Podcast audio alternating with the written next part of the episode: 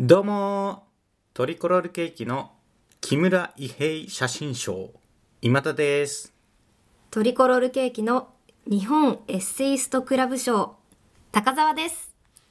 本日はこれをやりたいと思います。どうぞ。高澤のトークエッセイ続炊飯器トークエッセイというのはですね文字通りおしゃべりで紡ぐ一編のエッセイですね。はい。まあこれエピソードトークとは若干違いまして、はい。出来事に対して深い考察斬新な分析鋭い着眼点などを含んだトークエッセイでございます、はい。まあ、武田砂鉄さんがね、えー TBS ラジオ金曜日にやっている「明日のカレッジ金曜日」の冒頭で紡がれるようなものが僕としてはトークエッセイだと思うんですけれども、うん。まあ、僕自身もちょっと挑戦して失敗したりをしてます。はい。でそれを聞いた高田さんがね私にはもうお手の物だというふうにおっしゃいましたので、まあ、やっていただこうかなということで、はい。はい、今回も炊飯器の話だけですかね、はい。買いませんけどもじゃあ、はい。どうぞ書き綴ってみてください。えー、ポトフ172で紹介したトークエッセイ炊飯器の続きなんですけれどもあの、おとといあの炊飯器が壊れてしまいましてその壊れてしまったっていうお話をさせていただければと思います。えそのポトフ172でお話ししたのは私はその炊飯器をご飯を炊くので使うのではなくて、えー肉料理を作るのに使うほとんど使っているっていうお話をしました。であのーまた一昨日のことなんですけど炊飯器であの肉料理を作っていたんですよ。で1回に作る量をもう少し多くしようと思ってちょっとギリギリを攻めてあの炊飯器がパンパンになるくらい食材を入れてしまって蓋が閉まらなくなってしまったんですよ。まずは蓋を開けたまま炊飯ボタンを押して炊飯器の釜が温まったら野菜の傘が減ってあの蓋が閉まるようになるだろうと思って蓋を開けたまま炊飯をしてたんですね。であのある程度時間が経ってでまあ閉まるかなくらいのところであの閉めようとしたらちょっともうちょっと押せば押し込めば閉まるかなくらいの感じだったんで無理やりガッて閉めたんですよそしたらあのなんていうんですかね水分が溢れ返ってしまってあの炊飯器のそのなんていうのかなから飛び出てジュワってなっちゃったんですよ。そしたら炊飯器の文字盤のところあと何分で炊き上がりますみたいな文字盤のところが一瞬そのなんか数字でも何でもないあの記号みたいなのをじゃじゃって示してそれからもうあの何もうんともすんとも言わなくなってしまってでどこのボタンを押しても電源が入ってるはずなのに何も言わなくなってしまったんですよ。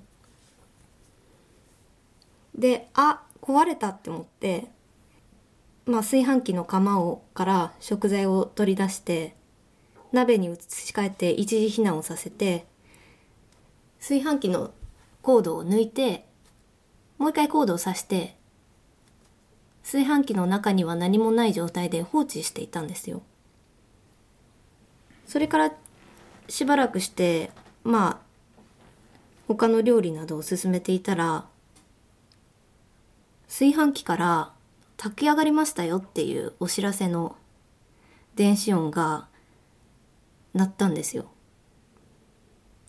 何も炊いていなくて文字盤も真っ暗なままなのに音が鳴って壊れているはずなのに音が鳴ってあって思って。その音が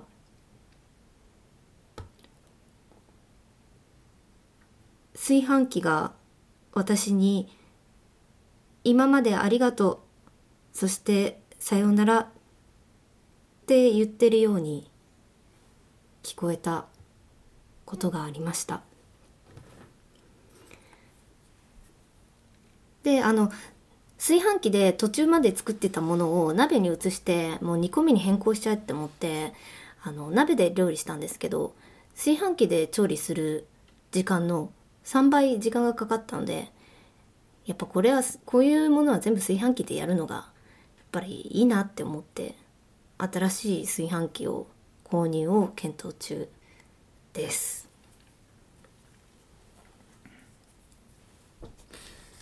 えーっと洞察とか考察とか 着眼点の斬新なやつとかは、これはないなかったってことですよね？うんそうですねトークエッセイではなく何でしょう。ドタバタ喜劇。ドタバタ喜劇なのかな。いやドタバタ喜劇ですよね、はい。うん。まあ料理中はドタバタしますしね。うーん。ちょっと違うかな。あ そうですか。うん。そのエッセイ 向いてないんじゃないですか。あそうですか。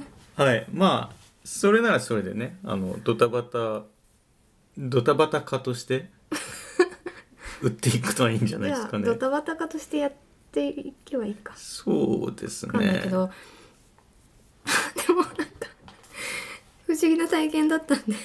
不思議な体験？なんかあの炊飯器が壊れる瞬間をしっかり見たはい。のがなんかこんな風に壊れるんだって思って。あなんかー本当に文字盤の数字となんていうか表示がなんかカチャカチャってなったんですよ一瞬。なんか、うん。もう無理だみたいな。うん。助けてくれみたいな風に見えて。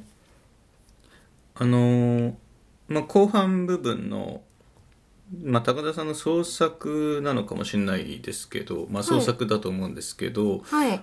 あの炊飯器がなんかこう「今までありがとうさようなら」みたいに言ったように感じたみたいなありましたよね。はい。ちょっと聞いてて怖いなって思ったのは、まあ、それを炊飯器が死ぬところだというふうに捉えるとして、うん。高田さんに「今までありがとう」って炊飯器が言ったってことになりますよね。はい。あの事故でね車に炊飯器がはねられたとかならわかるんですけど、はいこの場合高田さんにはっきり殺された炊飯器ですよね。多分高田さんに今までありがとうなんて言わないと思うし、はい。言ったように感じたんであれば これはもうシリアルキラーであすよね。そうで。すか。はい、そっか何してくれてんねんか。何か言うんであれば、うん。そう言うんじゃないかな。かホラーかな。うん、少なくとも今までありがとうとは言ってなさそうに感じたけどどうなんでしょうね。まあでもでも10年くらいの付き合いかもしれないなうん、10年弱あのでも殺人事件って親族間が一番多いらしいですよ。あそうですかはい。ですから、うん、怖い話かな。そのじゃあこの場を借りて炊飯器に本当にごめんなさいと言いますねうー本当にんすいませんでした直接言えばいいんじゃないですか。まだ捨ててないでしょ多分。はいうん。壊れたんですね。壊れた、まあ、壊したんですよね。壊れたんです壊したんですよね。壊れちゃったんですいやそのミスで壊れたみたいに言いますけど僕そのあんまり力でい くとかちょっとエラーとかじゃないけどあのもういいやあとちょっとだから力でいっちゃえっていうのはすごく危ない気がするんですよね。うんうんまあ、人間ってそういう判断をしてしまうものだから、うん。良くない気をつけなきゃいけないって事前に気をつけておくしかないんじゃないですか？そうですね。それでうまくいくことなんかないと思うんですけど。そのやり方で。まあでもそのやり方でなんかラッキーみたいなのでえラッキーとほらやっぱりを同一視してるところがあるかもしれませんいやーそれってだってあれじゃないの？あのキャリーケースにまだまだ荷物入るぞ。ぎゅうぎゅうにして入れてやれの時だけじゃないですか。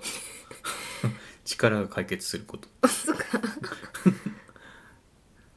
あんまり料理とかで力でいくとかってないよね？かぼちゃを切る時とか？怖い。うん。うん。力でいく。そうですねうんカニの足をもぐとかかな。うんそれはまあその直接破壊が動作とつながってるから それでいいと思うんですけど炊飯器を力ずくで ちょっとその煮ると野菜の傘がなくなるっていうのもあんまりすぐにはうなずけなかったあそうですか。くたってなってちょっと沈むかなと思ったんですよああまあな何の野菜を入れたかは知らないですけど、うんそうなんだ、うん、おぞましいですよね。そのと途中なんかこう内容物が溢れ返って飛び散ったみたいな描写されてましたよね、はい。最悪だなって 率直な感想を持ちましたね。あそうですか、はい。うわーって思いました。あの美味しかったですえー、だとしてもな。じゃあ次は続続炊飯器。続々新しい炊飯器を買ったよ。あもう炊飯器のコーナーになるってことですね。かな。まあドタバタ化として ドタバタエッセイというかまあギャグ漫画みたいのを紡がれるんであれば、はい。まあ大変だと思いますけどねエッセイはだって座って考えるだけでも紡げるのに、はい高田さんのそのスタイルだと何か炊飯器とか戸棚とかを壊さないとあ身を削らないと次が書けないですもんね。うんいやまあまた何かあったらああそはいのドタバタがですよね。ドタドタバタっていうかまあエッセイにできるようなものかエッセイは書けないでしょ多分。やってみますドタバタを描写するだけでしょうよ。というわけで高沢のトークエッセイ炊飯続炊飯器でしたはい。ありがとうございましたお疲れ様です。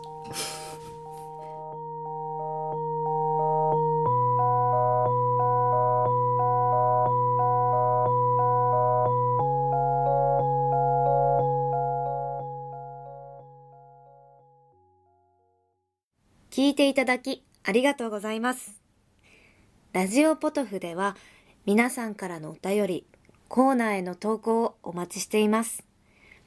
概要欄にあるお便り受付フォームからお送りください。あなたのお便りが番組を作る